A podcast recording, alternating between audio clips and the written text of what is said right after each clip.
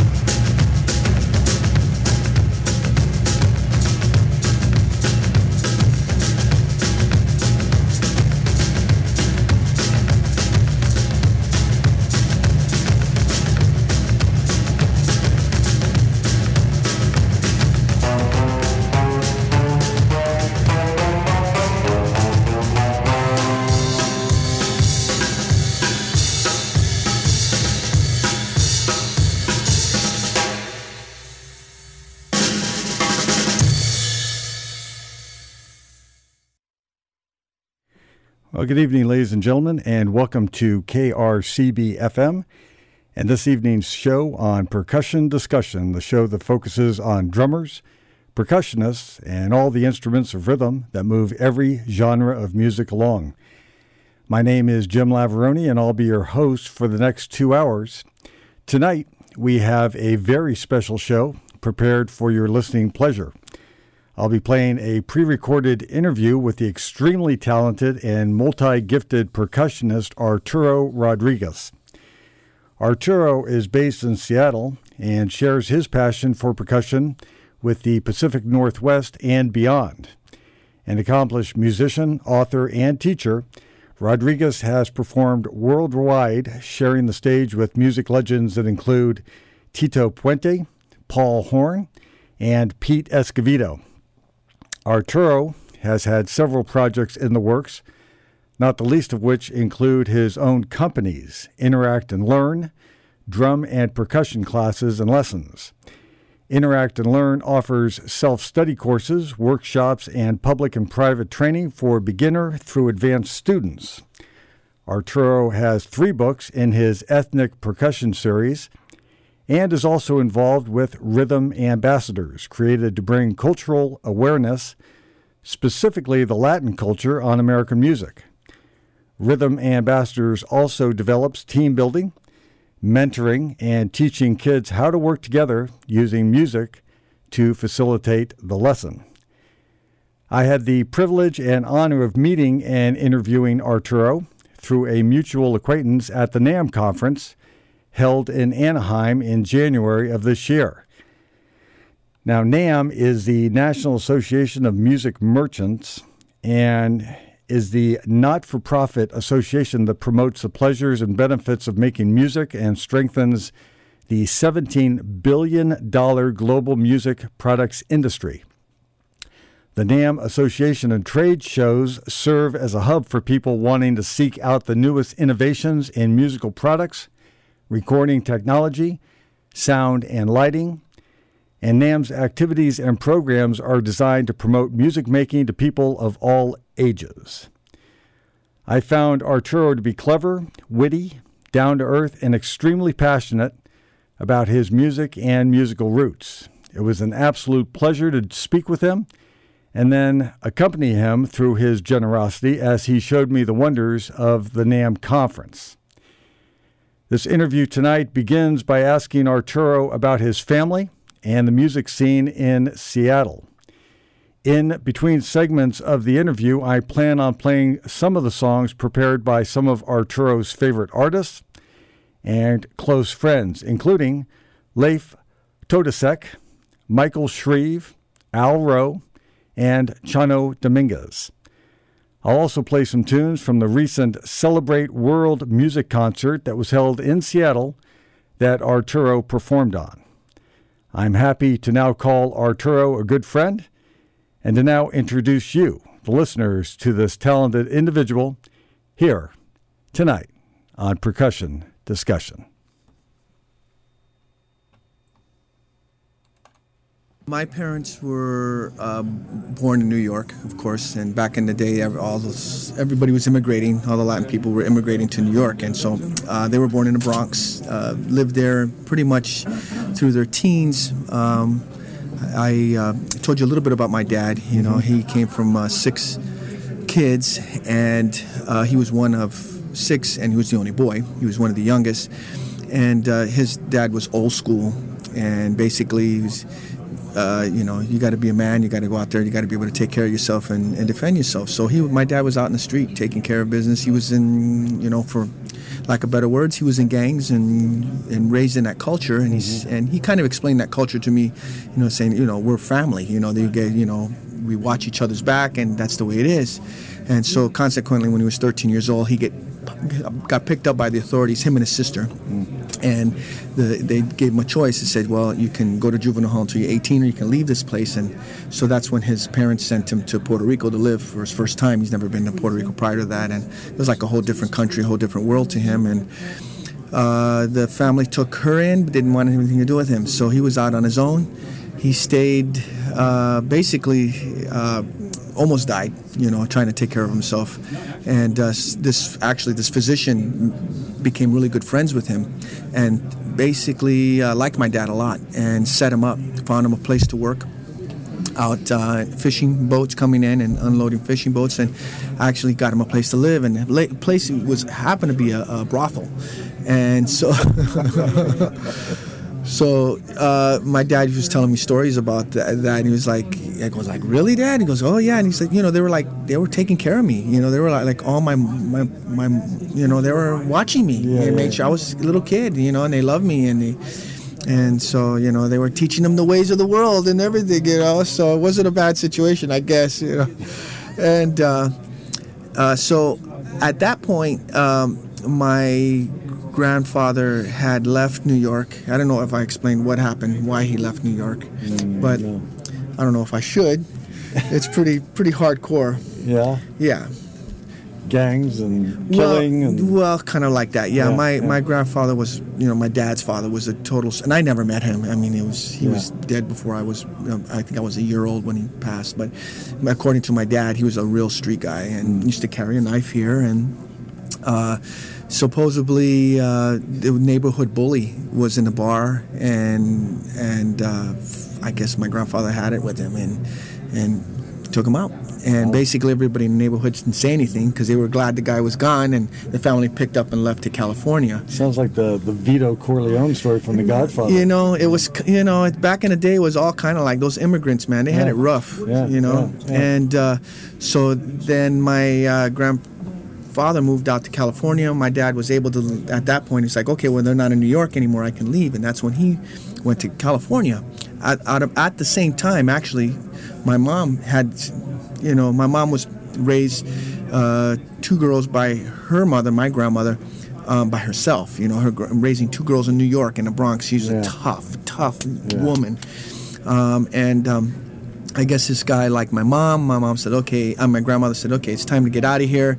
Let's, uh, you know, pick up roots." So, at that time, I guess one of her cousins had already moved out about six months prior and kind of paved the way. So everybody started immigrating out of New York to California. So my mom goes to school. Um, she hates California. She can't stand it. And uh, her cousin, who was there prior to that, said, "Well, there's this guy. He just got off the boat, you know, from Puerto Rico, you know, blah, blah, blah. And my mom says, oh, really? And they hooked up, and it was just like chemistry and pow. And uh, my grandmother couldn't stand my dad, my mom, my mom, you know. And uh, they had three kids by the time they were 21, and my dad was hardworking person, and. Um, really uh, couldn't do more than you know raise us up. You know, we were like I said, I was I was raised in uh, East LA, a place called Four Corners, which is a terrible neighborhood. I mean, uh, I can compare it to anywhere in in in, in New York. You know, it's. But you got to, you got your percussion uh, training, your your influence from your dad Yep. and your mom both, but, but Yep. you know because she was uh, She was a dancer, yeah. But uh, with your dad, um, he was self-taught as well. Yep, my dad was self-taught. And this was just something he picked up just just to relieve tension and yeah, exactly. he never wanted to be a musician. Well, he did. Yeah, he did. Oh, yeah. Deep down, he really wanted to. Yeah. And he actually later on became a pretty successful musician. And because he was a businessman, um, he was starting to pave the way and starting to create a pretty big wave here in, in LA before he passed. Hmm. And uh, it was too bad because he could have gotten pretty far. Wow. He was really starting to make a name for himself. And, and just because he was such a successful businessman, he knew how to. You negotiate and talk with business, Yeah. and sell his wares, his products. So he was good at it. Um, but it was more for him. It was in the beginning was it was a it was a stress reliever. It was just an opportunity for him to work the day off and and just work work it out and just a creative platform for him. So I used to play drums with him, Yeah. and I did that for years, and I looked forward to it. It was just fun to do This that. was your time together with your dad. Yeah, it was my time together with my dad, and I, I love my dad. My dad was an amazing yeah, person. It, sounds like your dad was your hero Uh, he he was. and is. He- he is still is Yeah, you know yeah. he still is he's my my inspiration he uh, he uh, I've learned I learned so much just watching him the way he negotiated with people. He was great with people amazing orator very intellectual voracious reader. He would he had novels and he would just crack them open and read and everything from politics to science to and he loved architecture because he was a designer. Um, I think I told you that uh, at, at uh, he eventually got to the point where it's like, oh man, I want to have to get us get us out of this neighborhood because Yeah. people were dying in front of us, gunshots and all this stuff, and I was in fights all the time. And so uh, my dad went to night school, got a, a, a, a drafting degree, and I I think I mentioned at the time his his professor was a guy named uh, Jess Samuels. And Jess Samuels was one of the original Tuskegee pilots, and um, was I, my mom used to tell me that my dad just like this guy hates me. You know, he's like always on top of me, and you know he's he, and he does never yeah pushing never anything I do he's never happy with. And my mom was like because he wants to see you succeed. He knows you can do better than. And so when my dad graduated, um, they be, ended up being, becoming best, the best of friends. They used to hang out and do things together, um, and uh, for years. And I knew Jess. Jess was a great great person. He was awesome. And um, so my dad got this position at a place called Fellman Lighting Company, and I'm sure they're still around. They were one of the biggest lighting manufacturing companies, hundreds of employees, and he was one of 20 um, uh, uh, draftsmen in the department. And at the end of the year, um, they, they approached him and said, "Well, you know, we'd like you to manage the department." And my dad said, "Well, you know, I think it's time for me to even take it up a step further." So he uh, wrote a small business plan up and went to the bank and took out a small business loan and started his own company. He knew he could succeed. He knew he had to succeed. He felt it in his in his blood. My dad was a an amazing entrepreneur. He was great with people, and uh, his employees. He had employees working for him for 25 years, and they were like loyal to him. My, my, my dad was amazing. Yeah. My dad was he was one of the most amazing people I've ever met on this planet. And I've met some pretty eccentric, amazing people. He was by far my, my, my number one idol. He showed me so much and taught me so much and what the potential, the human potential. When he when he died, he died young, 45. There was 2,500 people at his memorial. There were people standing outside trying to get in, going, "That's your dad? Let me tell you about your dad. Your dad was blah blah blah blah blah blah blah blah." blah." Everybody had a story about him. Communicate. He communicates to me in other ways, of course. I mean, Yeah. like I said, I do, I do, I do, um, I do traditional music. You know, I play Yeah. at ceremonies, and I'm and I'm always trying to communicate. You know, to other in other dimensions, for for lack of better word, spirituality and all that stuff. And and you know, he's always sending me stuff. I'm always hearing his communication. I'm feeling it. I just don't. I miss his physical presence Yes, yes. for sure. But there's always communication. Yeah. Let's talk about this uh, music scene in Seattle as opposed to maybe New York, San Francisco. You've you've played elsewhere other than Seattle. Oh, yeah. Oh, yeah. you've played everywhere. Yeah. Uh, what's the music scene like in Seattle? And you and I kind of talked yesterday off the record about um, music. The music's different. Music business is different now. Yeah. Yeah, it's it's totally changed. Um, you know, it's first of all, uh, I mean, it's always been a real difficult market here in this country. You know, a lot of people have always had to go elsewhere to become get some notoriety, and then all of a sudden, the, the market or the business looks at them as a viable uh, component, right, to the business. And so it's always been rough, but it's even rougher now because. Um, uh, uh, economics. Um, the record labels are, I'm sh- sure, have had to e- evolve and develop other ways and sources of making money. You know, the, with the dot coms, MP3s, um, and uh, digital uh, digital media, all that stuff. They had to re think about how to make money. So, some artists go to Europe and elsewhere and get and get some notoriety. Then they come back and get the endorsements yes, from companies. Yes, pretty much, exactly. Really? Yeah, that seems to be a, a, a, a, a was was a real popular formula. The current formula, actually, which is a really um, is taking off, and I think there's a, of course, Dave Matthews was one of the pioneers of this. Is is uh, is to um, develop your own get your own business plan together, get your own uh, system, and so college circuits is, is a big thing. It's, it's developing because you, they're, they're, they're, it's public radio, Right, Ca- right. campuses. So if you can make a connection and an alliance with the co- college radio, then they can play your, your stuff. Okay. You know, you don't have to do the Yeah. the payola and all that stuff that Yeah, you do yeah, and other stuff, and they're more likely, and you can develop a relationship with college. radio. And then if they play you on campus, then you can develop a relationship with the school and I so see. forth. So you can start developing these circuits. I see. And so a lot of people, So, some some artists have their own label too, right? yeah, Uh, absolutely. Yeah. You know, keep the uh, rights, uh, publishing rights, and all that too. What what does an endorsement do for you if you have, let's say, you use uh, Gon Bops, let's say, or, or Vic Firth sticks? What what does that do for you as an artist? Does, it, does it do more for you, or does it do more for the company? Well, hopefully it's both, right? It's, it has to be a, a mutual uh, benefit, benefiting relationship. Uh, uh, if you're playing a product that's well known, it gives you a little bit more credibility. Um, if you're in front of a lot of people, it gives them an oppor- it gives the company themselves an opportunity to market their wares because you're out in front of people. People see that you're playing this particular product, And they'll go buy it. and they'll go buy it Because they like you. Because they like you, exactly. And that's Okay. that's that's that's the allegiance right there. It's between it's like that. And and Seattle, you're are you still finding work? You're still finding viable work? Um, yeah, I'm still, you know, here and there. It's it's it's it's it's it's uh, you know the history of Seattle is amazing, and we talked briefly about that. You know, I mean, every you know the just within the last couple of decades, you know, you have Pearl Jam and Nirvana, of course, but even prior to that, you had Quincy Jones who came from, from here, Ray Charles, um, Jimi Hendrix. And so uh, there's always been kind of a, a music buzz.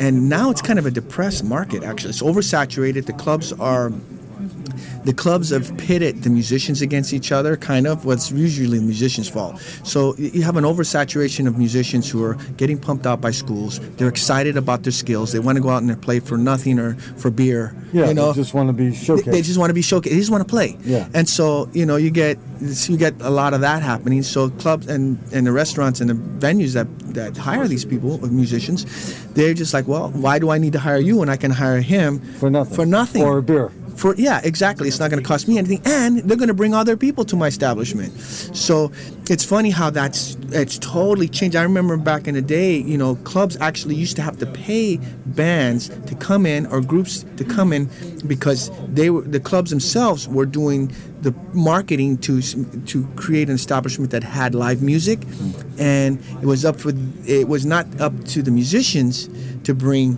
people. Now that's totally turned on its head. You know, the Yeah. clubs go, well, what's your mailing list like? How many people can you bring into my establishment? yeah, yeah. So they don't have to pay anything in marketing. The bottom line is that dollar. It's the dollar. It's still not the art. It's still And right. we and we talked yesterday about the art form in Europe and in uh, Africa. That it's the art. Well, in, in most, in you see, the one thing that I realized in Europe, which was just blew me away when I was out there and and doing music, they really um, they really value art for the sake of art. You know, they they realize that.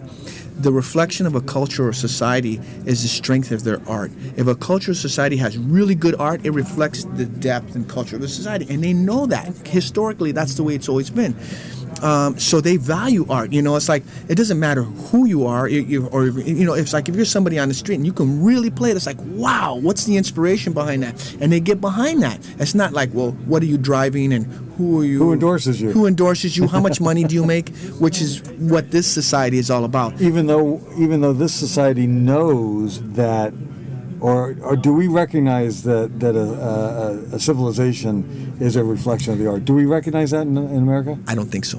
Don't think so. No, there's uh, there's uh, you know, and that that it's it's it's a it's a more of uh, uh, what's the word? Uh, you know, it's notoriety is Yeah. everything here. Notoriety is everything. You You can see it at this show. you can see it at the show. There's somebody talked about one time. It was a great illustration. This guy was about sales. He goes, you know, you can take this grapefruit and you and you videotape this grapefruit. You put it on TV, and you and you and, and then all of a sudden, you know, people start making that connection with this grapefruit, and they go, wow.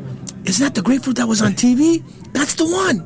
And it's the power of that TV, right? You know, it does that. Yeah, You know, yeah. people, you know, gives them recognition, gives them validity. Yeah. You know, I remember. I, I, I wish I could remember this this one movie I saw one time. It it really nailed it. It was it actually took place somewhere in Europe, and it was about this really wealthy person that said, you know what, I'm gonna make. Because in like in Paris, and there's along the, the, the river there, there there's there's a lot of artists Yeah, yeah, yeah. out there, right? Painting. The Yeah, painting and, and and he goes, I'm going to take an artist, I'm going to make him famous. I'm going to show you how to do it. And he walked all along the, the boardwalk and he found this one guy who was exceptional artist. And he goes, Come with me. I'm going to make you into this famous.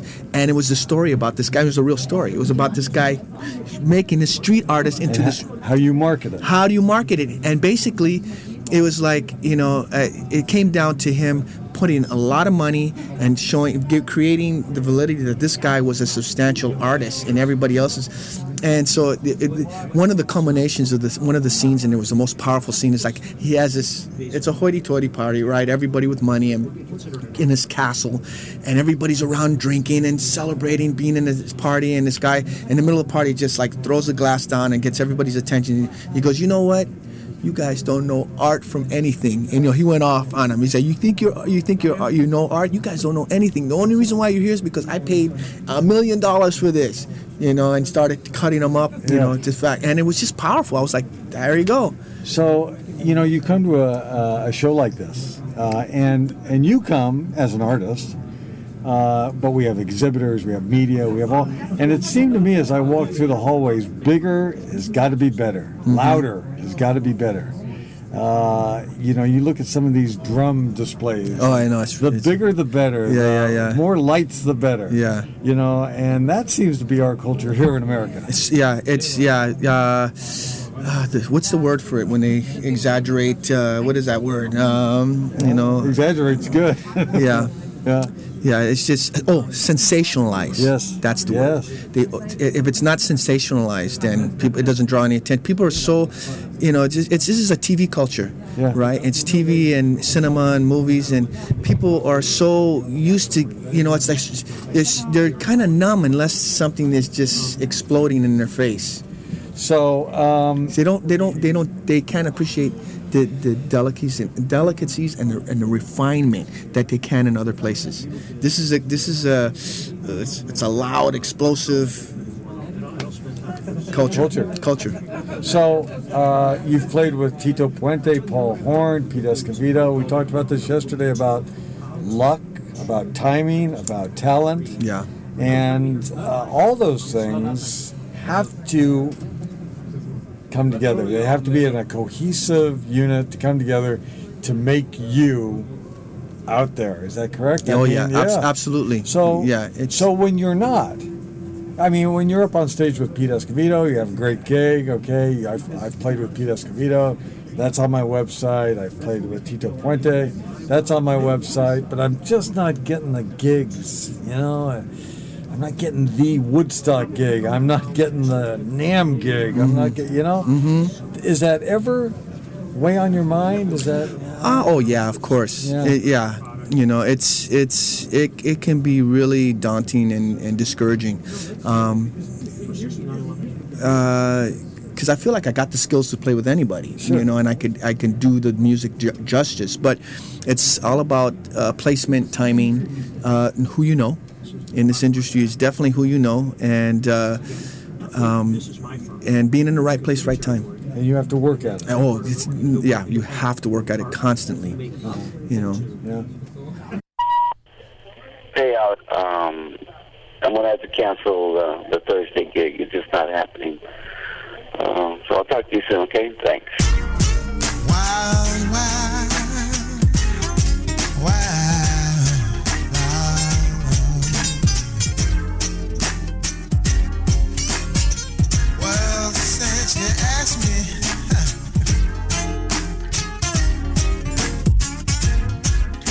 I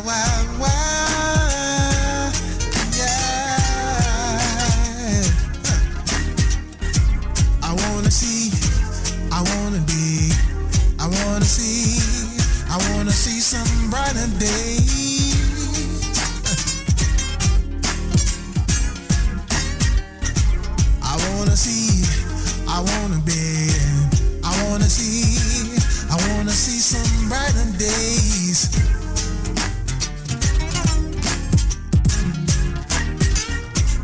Time I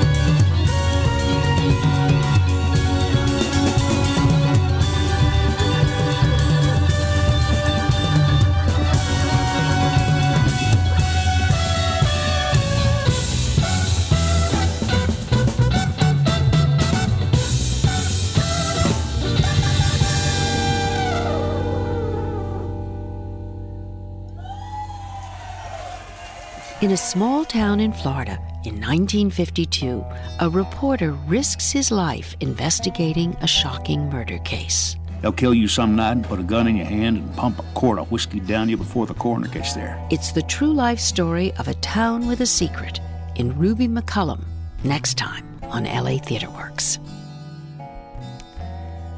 LA Theater Works here on KRCB FM. You're listening to Percussion Discussion and a pre recorded interview with Seattle based percussionist Arturo Rodriguez. And uh, in this next segment, Arturo is going to talk about the energy one gets from playing with other musicians, practice time, and what music he himself listens to as an artist. In this uh, last set that you just heard, we heard Brighter Days by Al Rowe and Flamingo by Michael Shrieve two artists that Arturo typically collaborates with. And so we continue with our interview with Arturo Rodriguez on percussion discussion.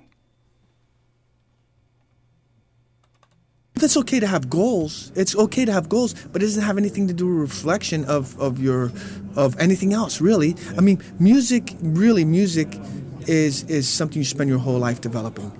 It doesn't matter how much you play or how often you play, you will always learn something. You will always get better at it, hopefully, and there's always room to, to grow, you know? So, you know, there's always going to be somebody lesser and greater than you. Always. That's a given. That's, that's a human phenomenon, right? There's always going to be somebody like, wow, I wish I was, and somebody like, well, you know, I got more than you, whatever. Yeah. You know, it's not about that. It really isn't. Yeah. It really isn't. You go to traditional culture, and they're playing good music. They got infants down, you know, hitting rocks or shaking, shaking, and they got the master drummers. It's participatory. Well, you know, it's when you get these people at these level that are playing, most people can't see or even understand or even feel you have to put the shoes on to understand it. And but we as artists can feel it because I, I was telling you yesterday, you know, um, how if I'm playing music with somebody, we're, we're, there's an exchange of energy and, and literal energy. You can feel it, and I can sense when somebody is is having a negative day or off and it gets translated into the music you feel that. Now you get these musicians that are, that are so well trained it's like these actors and actresses they can have a bad day somebody can die in them and they'll come in and you will never even see it mm-hmm. because they know the game. They're they're so trained that they can you know the show goes on. And so for the for the for I don't want to say amateur, but from the spectating point of view, you will ne- you'll never be able to see it. But from the artist perspective, When you feel it, you yeah. feel, of course.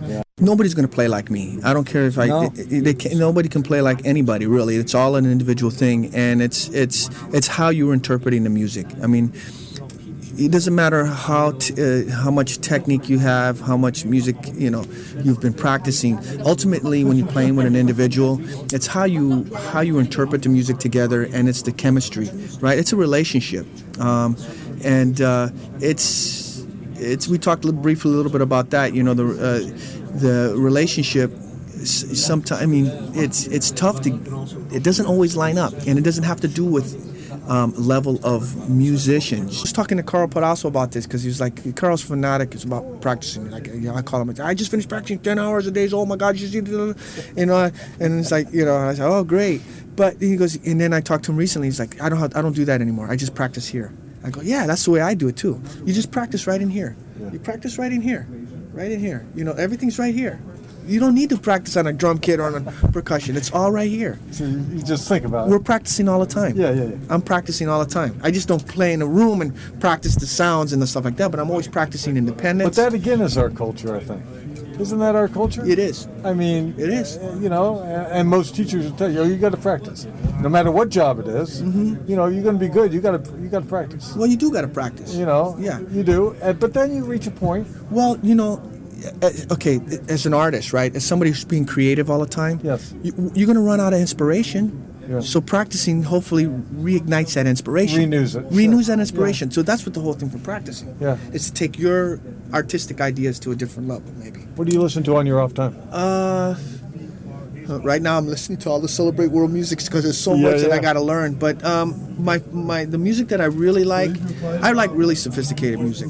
Um, I mean, I like to think I like it. You know, things that's really rhythmically and melodically intricate. Uh, so there's um, there's a couple of piano players that are my favorite piano players. One is this guy from Spain named Chano Dominguez, and uh, I got turned on to him by a real good friend of mine. We used to do duets together. Piano. He was part of this Latin jazz orchestra in Tucson. His name is Amilcar Guevara. Amazing piano player. Uh, really, really gifted, and he, I, I find out he's a percussionist too. He used to, he's from Guatemala, and he used to play with his dad. He grew up playing marimbas because that's what they play in Guatemala. And he used to do ceremonies, these five octave marimbas, traveling through the village and then playing ceremony. That's what he grew up on. So he said he's a drummer. Oh, so a great time. Oh my God, great melodic ideas and. You know, so we used to sit about talk about music and theory and all this stuff. And so I asked him, I said, well, who are your favorite, you know, piano players? He goes, Chano Dominguez. I was like, really? So I went right away and grabbed an album. And as soon as I grabbed his, I, was- I got all of them. Really? Oh, amazing! He's from Spain, just virtuoso. He's a piano player, real uh, uh, ahead of his time. You know, just his arrangements and ideas. He takes all the flamenco, Spanish uh, rhythms and ideas and incorporates them into a modern jazz way of playing. Plus, he's an incredible piano player. His independence is nuts, nuts. So, um, so you listen to, So Chano Dominguez, I like uh, Caribbean Jazz Project. yeah, That's a great, great project with, with Dave uh, Samuels. Yeah, yeah. Uh, I love all that stuff. You know, taking the, the jazz tunes and adding this twisted. yeah. Oh, in fact, one of my favorite versions of Caravan, my all-time favorite is that one, the one he does. It's so twisted. I was like, oh my god. I, I love things that are rhythmically based, pr- pretty much. You know, um, Cuban, Brazilian are huge on the list. yeah, for sure. Anything like that. But honestly, if it, if it's if it's good music, it doesn't matter. If it feels good and it moves you, uh, it, the style doesn't matter. It's the quality of the music being produced and played. That's to me is the most exciting thing. And you can I can I can I can feel uh, exhilarated by many different styles. It's all about who I'm playing with and the chemistry behind it. Um, I was telling you about this guy Al Rowe that I was. I really enjoy playing with this guy. It's, just- it's amazing. He's like, this diamond in the rough, um, and uh, if he gets what he needs, he's gonna explode. Um, and uh, you know, we play in small venues, you know, but it's always a packed house. You know, people trying to get in this place, outside the window looking at it, and um, it's fun and it's music that I, you know, I, it's it's it's. Uh, he's a third generation blues guitar player. He sounds like this fusion between Jimi Hendrix meets George Benson meets Seal, and he's an incredible guitarist. Uh, I mean, a real virtuoso guitarist. His his arrangements are fresh. They're really original, and it's it's fun. And he's and he's a perfectionist.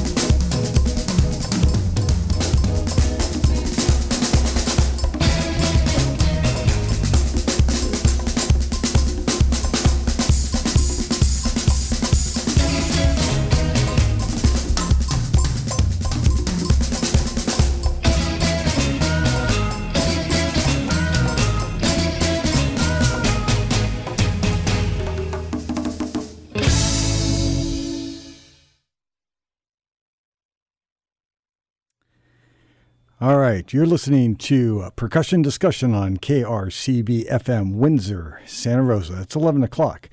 And this KRCB reminder the National MS Society is a collective of passionate individuals who want to do something about multiple sclerosis now.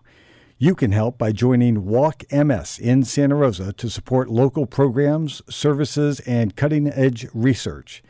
When you participate in Walk MS, the funds you raise give hope to more than 7,000 people living with MS in our community. This year's Walk MS is at Santa Rosa's Maria Carrillo High School on Sunday, April 21st, beginning at 9 o'clock a.m. Registration and information is available at walkmsnorcal.org or 1 800 344 4867. You're listening to a uh, in in pre-recorded interview with Seattle-based and fabulous musician and percussionist Arturo Rodriguez.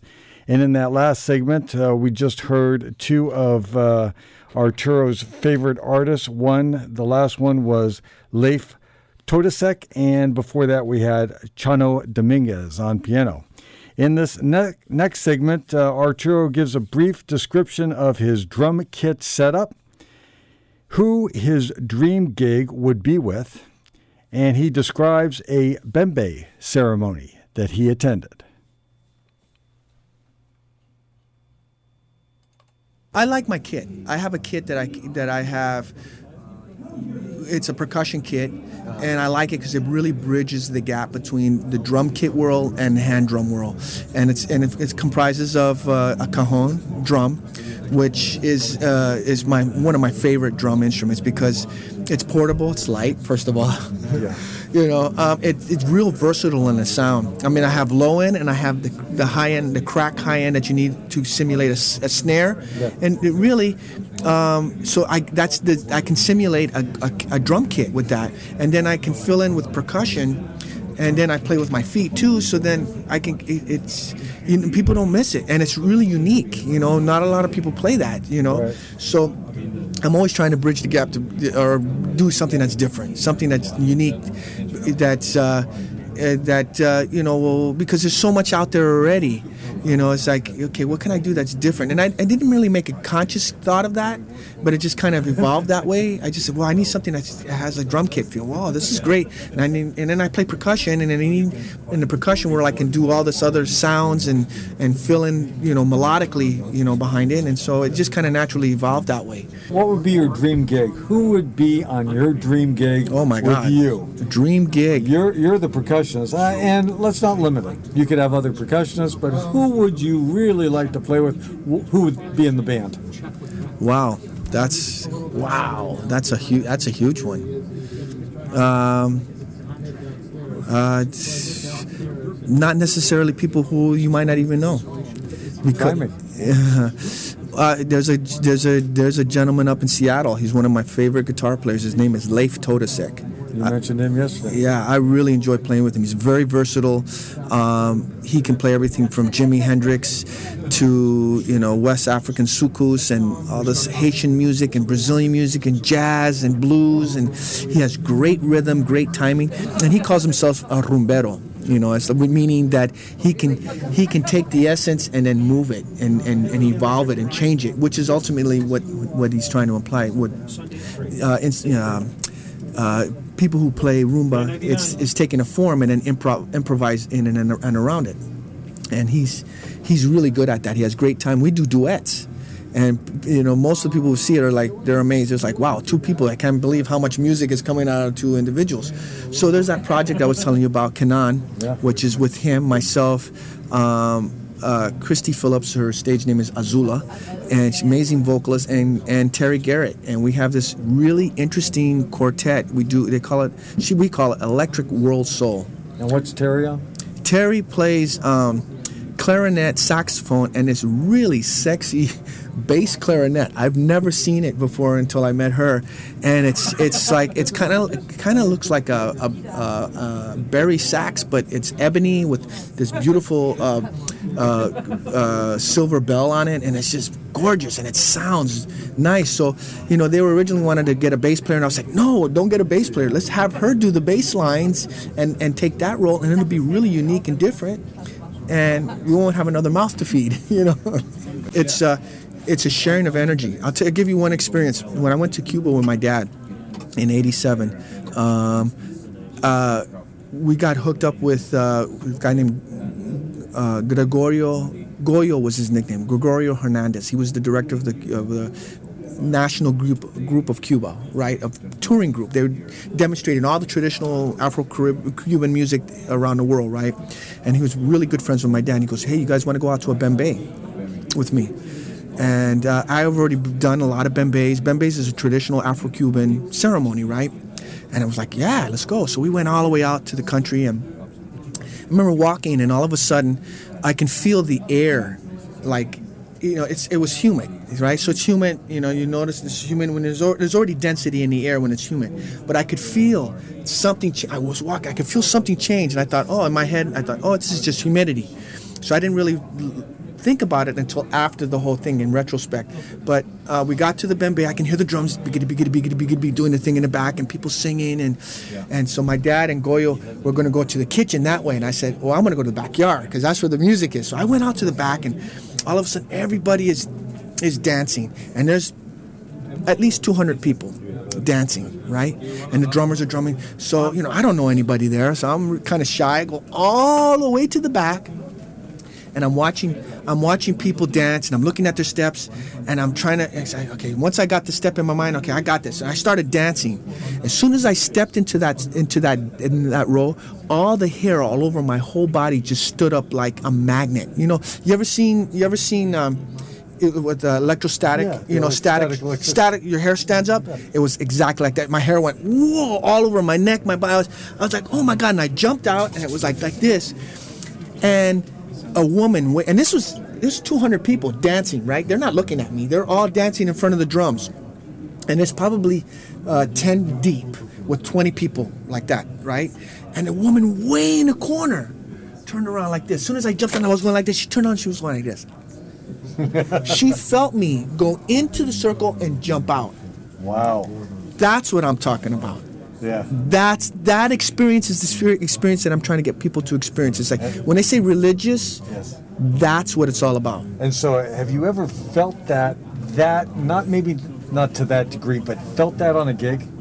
With other people? Mm, not to that degree, but yes, and that's what every single musician. In fact, I talked to Karl Perazzo about that. That's what all we all try to achieve. That yeah. you try to achieve that epiphany, that a moment where the music, you're actually, you're not even, you're not, it's it's doing it itself. You're yeah, looking you're back, going, you're not even thinking. It's just like, whoa, what's going on here? It's yeah. just, it's it's being pulled out of you. And does it sometimes come in segments? It, not all the time. Maybe a particular song, maybe a particular groove, but it doesn't sustain itself for the entire gig. So the the the the, the, the point was uh, the, of the telling you about the religious thing is that at that moment I, I came to an epiphany. You know, it's like, wow. So when you say spiritual, this is what it's all about. It's connecting, and I use the battery concept. I say we're all batteries. You know, we're electrochemical from a physiological standpoint, which I know. We produce charge. We got electric. Ele- you can put electrodes on us and measure charge. We're batteries. We're really batteries. So ancient culture knows how to harness the energy. How do you do it? You put batteries in series. Right? You take if you can put batteries in series, and how do you do that? Well, through music, through dance. All of a sudden, all these batteries are moving together. All these batteries are moving together. The energy goes, whoo, and it becomes greater than any individual battery. And then you got that energy, and you can do many things with it. You can do internal work, you can do external work, maybe even open up other dimensions and doorways. So, that phenomenon to cre- create that on stage is hard. Everybody has to be at the same place at the same time and everybody has to have had a good day going into it. You have to come with a real clear ex- vessel. The vessel has to be clear. You have to be open, and you, you have to be open. You can't be consumed by yourself. And it's not dictated by the crowd necessarily or the location necessarily. It's only dictated by the music, right, by the by the power. right, right, right. And proximity has a And lot to you do with it. Do you ever feel sorry for people who never feel that?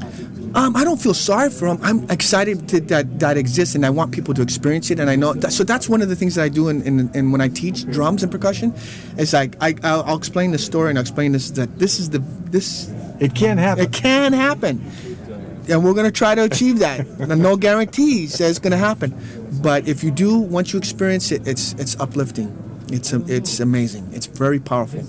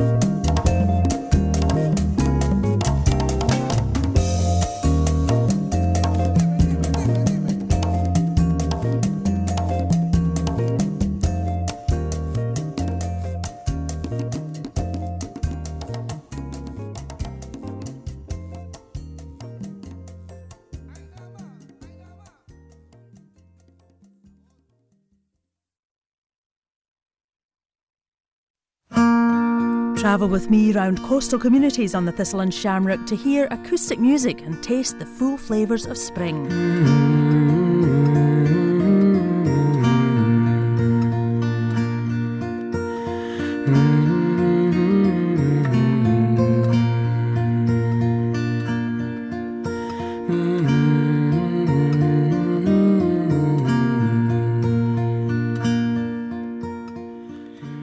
Thistle and Shamrock here on KRCB FM Windsor, Santa Rosa, 12 noon on Saturday. You're listening to Percussion Discussion with Jim Lavaroni here on your North Bay Public Media Connection, KRCB FM. And uh, we're going to finish up this uh, wonderful, wonderful interview that we've had with Arturo Rodriguez. Uh, for the last half hour of the show, we're going to hear some. Uh, this next segment, we end with Arturo describing the jazz ambassadors, uh, describing a quote from his particular web page. Uh, and you can find that online, Arturo Rodriguez, and uh, a few final thoughts. And then in the final half hour after Arturo makes his comments, we're going to play some uh, world music, celebrate world music cuts, maybe get to Leif again, Leif Totusek. Uh, Al Rowe will join us uh, on a couple of songs, and we'll finish out the show on that note. So uh, keep listening here, and uh, we'll end with Arturo giving his thoughts and his opinions on some other things here. tell you that I uh, about the New York experience and going. They have a thing in in a, in country called, uh, and this is where the, the, the name Rhythm Ambassadors came. It's called Jazz Ambassadors. They Oh, ever- yeah, yeah, yeah, you've heard of yeah. Jazz Ambassadors, Yeah, right? yeah, yeah, It's it's the, the, they they hire six um, groups to tour around the world representing American jazz music. Yeah, yeah. So I got a tip uh, about six years ago that the theme was Latin music. So I put together a Latin combo, and um, it was 123 groups or 126 groups that uh, sent in uh, material, and 23 groups got selected to audition. We were the only group from the West Coast that gets selected. Really? The only group. Well, would you send a video or Uh, audio. or Audio. Yeah, audio. Oh, great. And uh, they selected us. So we went to New York and uh, to audition for this, you know, jazz ambassadors things. And I remember walking upstairs going, God, I own all his albums. Oh my God, I got his albums too. Oh, shoot, we're in trouble. but I, this was also bridges the other thing that I was going to bring. We did a great job, man. I mean, we auditioned in front of like, it was like the panel was like all the best of the best. was like, oh my God. I mean, the stress level was like, you know, we and we did good, you know. But the people that got selected, they selected six groups out of the 23. None of the other people that I that were my idols, none of them got. They picked the most avant-garde projects, quartets. They were all quartets, like French horn, trumpet, violin, and bass. I was like, What? if I knew that, I would have put together something like Yeah, that. yeah, yeah. But Kanan is kind of bridging that gap. Kanan is like it has that real avant-garde Yeah, yeah, yeah. instrumentation. Yeah. So So you excited about this thing with Nan and uh, March? Is it March that you guys are? yeah, March 24th, Sunday, March 24th, two to four, celebrate world music. Eight composers doing. Um, uh, everything from Middle Eastern music, belly dancing music, Spanish music, Irish music, uh, uh, Cuban music, West African music, and I don't know what some of the other projects are. And but you're you're playing. I'm, I'm on four projects. Oh, and so you're playing all your instruments. Well, no, the Spanish flamenco stuff I'm doing cajon. Uh, on the on the West African police, I'm playing djembe, talking drum, and shekere. Um, and then on the Cuban police, I think I'll be playing congas maybe or t- timbales or guiro or both or all three. And and then um, and then the Irish piece, I'm going to play a bodhran. On your webpage, you say that music is an opportunity for people to learn to work together. Playing music within a group is a lesson in social awareness and collective consciousness. Ultimately, the goal is to give of oneself, to be as one with the music and the musicians. And by that, you mean that you're, are you imparting this uh, gift? Are you imparting the feeling of being able to play music? What are you imparting when you are one with the audience one with the other musicians. What do you impart to people watching you? Uh, the experience of working together. Um, yeah, the experience of working together and feeling the energy that comes out of a, co- a cooperative cooperation. Does that make sense? Yeah. Okay. Um, so, you know, it, it all comes down to the experience, the Bembe experience I told you about in Cuba. You know, feeling the energy and the power behind that and wanting people to really experience that. And the only way to take that up to that level, it really is that one, as an individual, you have to do your work. As a, as a, as a, as a, as an expression, as a drummer, as an expressionist of art, you have to do your work. Then you come to the table and you're with these other individuals that have hopefully have done their work too, and then you bring it together. You know, and you can only take it as high level as you can with the, the, the with everybody who has done their work, sort of. Right. Wherever everybody is at, whatever level they're at, that's that's that's you know that's only the level you can take It's it. not going to be always not, the same level. No, it's not going to always be the same level. But people, that's why you always try to be around people who are better than you, Yeah. or more knowledgeable, or more experienced, because they'll help facilitate that. And so, I like to think that I help people facilitate that and get to that place where they can experience that. Yeah. I, I think my, my my my definite calling is education, and I love I love bringing um, music and percussion and drums, making it accessible to kids, because that's the next generation, and we really need you know we really need to inject the school systems with music. There's so many things that can be learned, the development side of it, and uh, the social side of it. There's just uh, so many components of music that are of value, and actually, you know, cultures around the world that know that they make sure that music and art are part of that because it takes more than just the intellect. You have to exercise the creative, and then the two together creates this, you know, well balanced individual.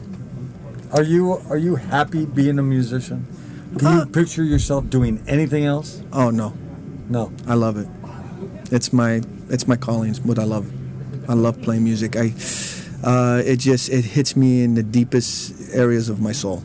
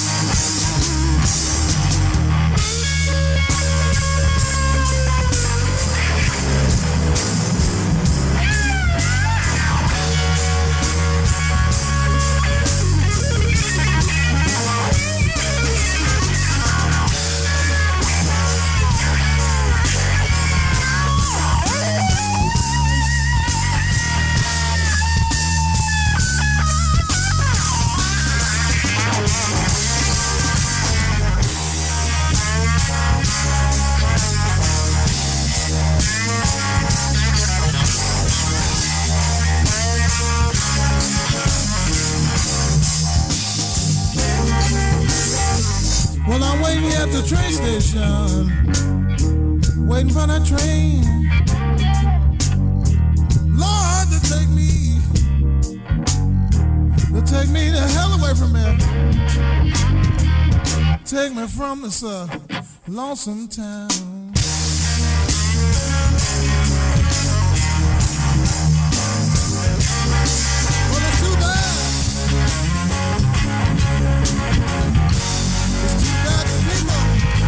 Put me down.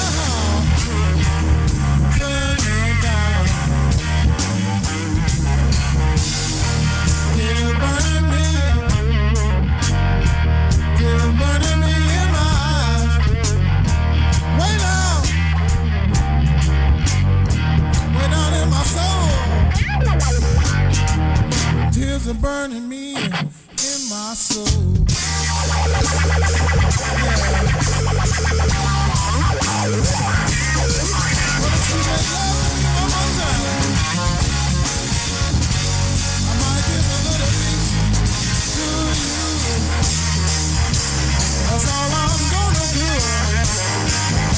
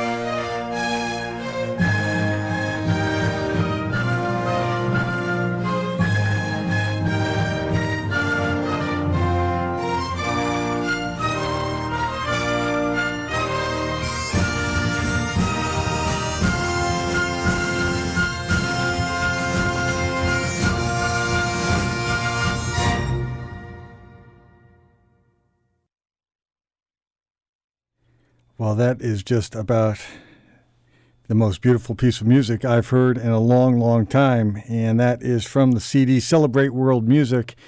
And Arturo Rodriguez was on that particular cut. I believe it's called Tributum. I hope I'm pronouncing that right.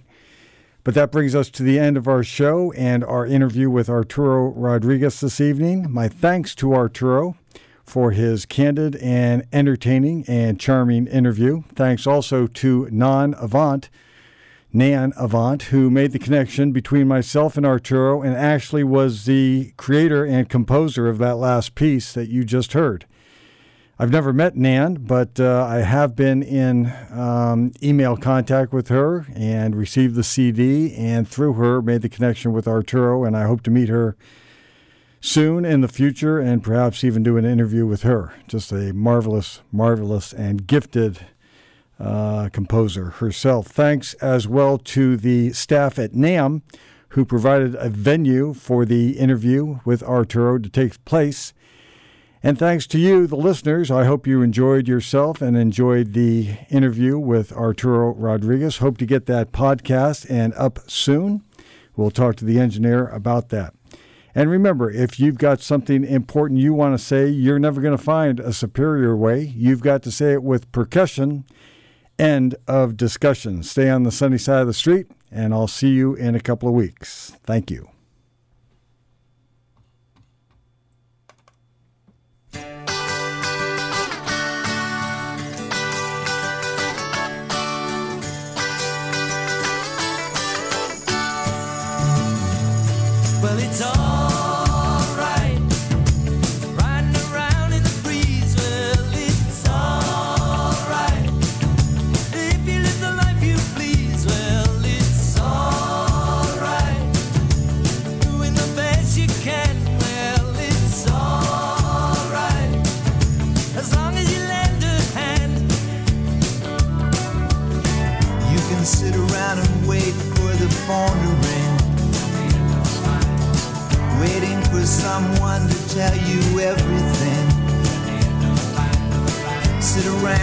Wonder what tomorrow will bring. Maybe a diamond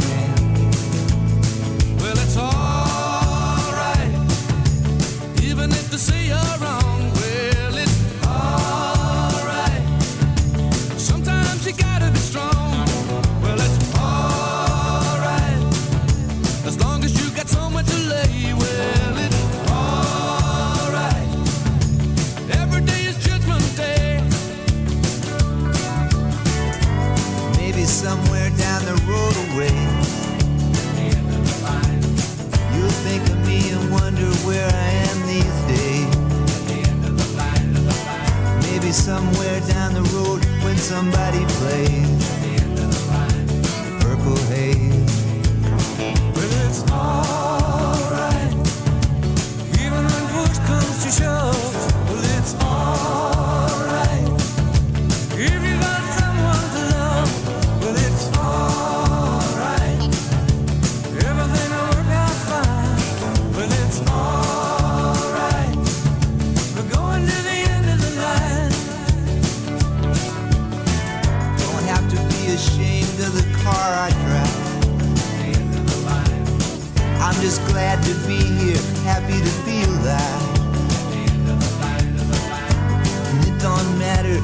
You're by my side.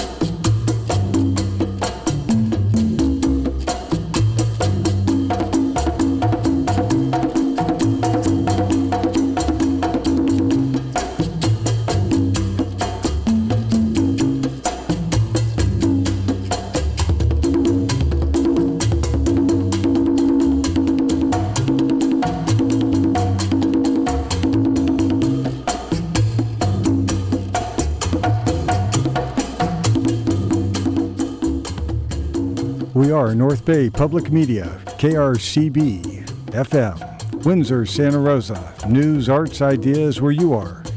On the air at 91.1 and 90.9, streaming worldwide at krcb.org. Also find us on Comcast channels 961 and 202. Stay tuned for Democracy Now! on your North Bay Public Media Connection.